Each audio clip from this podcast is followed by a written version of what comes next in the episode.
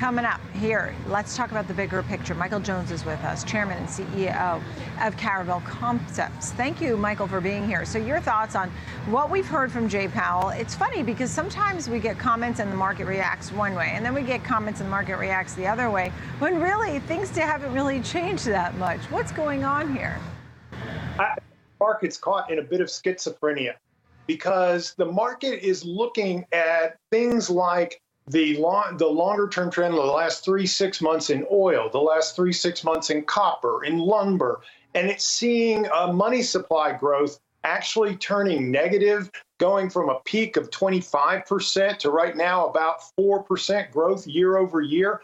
All of those suggest that we're starting to get past the worst of the inflationary problems, and maybe it's time to start buying again. And then Fed Chairman Powell make some statement that says we still have a long way to go. There's a lot of tightening ahead of you. There is pain, suffering. Just get ready for it. So the market's kind of pinging and ponging between what it sees in the forward looking indicators of inflation and what it hears from the folks who get to determine how interest rate how high interest rates are going to go and they say we're just getting started because the things we're looking at have not yet started to flash those anti inflationary signals.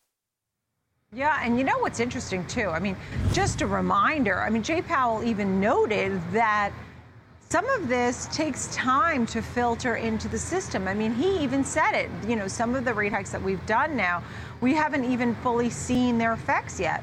But they're full force. I mean, we know that they were trying to front load. Are you expecting 75 basis points? And what after that? I think, given the hawkishness of the tone of his Jackson Hole speech and a lot of the other Fed governors and, and people who are going to be participating on the FOMC uh, vote, I, I, think they're all sounding very hawkish. And I, I, would put my money behind the 75 basis points. I, I don't see the need to go on for, for 100 basis points and shock the market.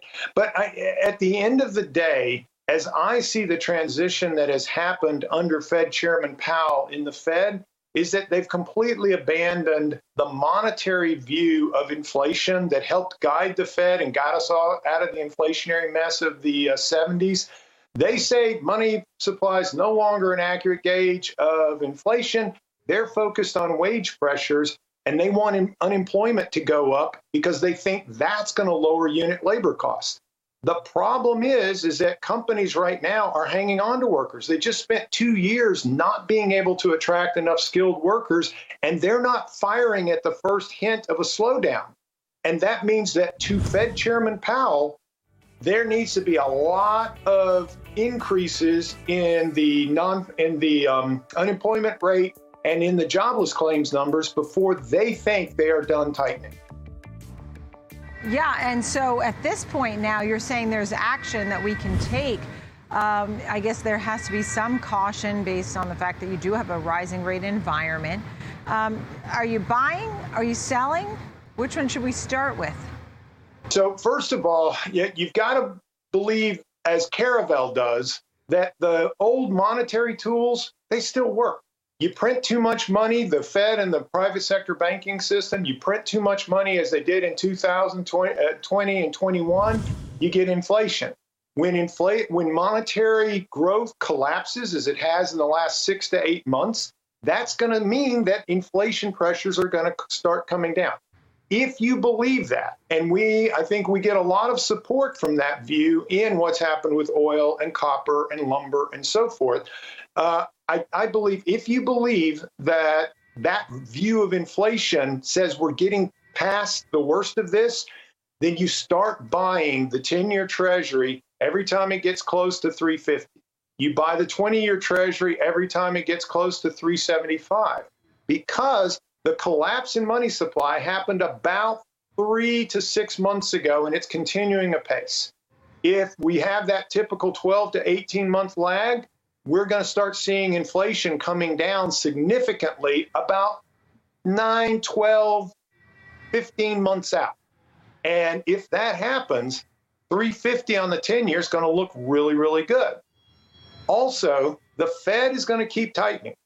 And we're going to see the yield curve invert further, in my estimation.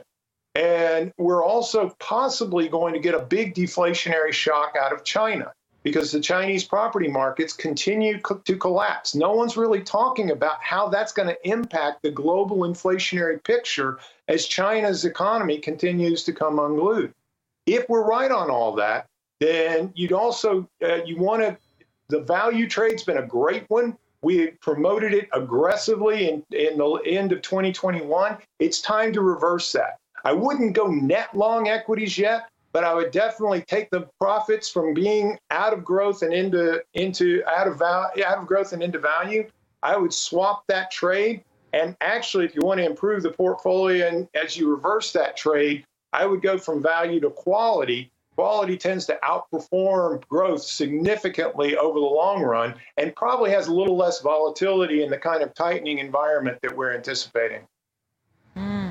And when you're looking for quality, is is something in the commodities quality? Is it something like energy, or what are you looking for? fortunately- commodities, something you like? I I think commodities are going to be suffering from the, the tightening Fed. I do believe that we may we may see Fed Chairman Powell be the first Fed chairman in history to run the U.S. economy off the cliff in both directions, by both giving us inflation by overstimulating and giving us a recession by over tightening. A recessionary environment's not good for commodities, and it's not good for the energy space. So personally, uh, know, I would be I would be looking uh, to start. That's been a fantastic trade. It's been a great run.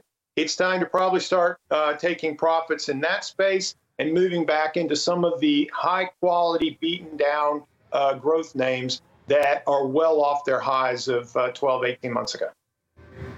Wow, great to chat with you, Michael Jones. Nice to speak with you. Thank you of Caravel Concepts. Until next time, we'll get an update from you. Thank you so much. Thank you.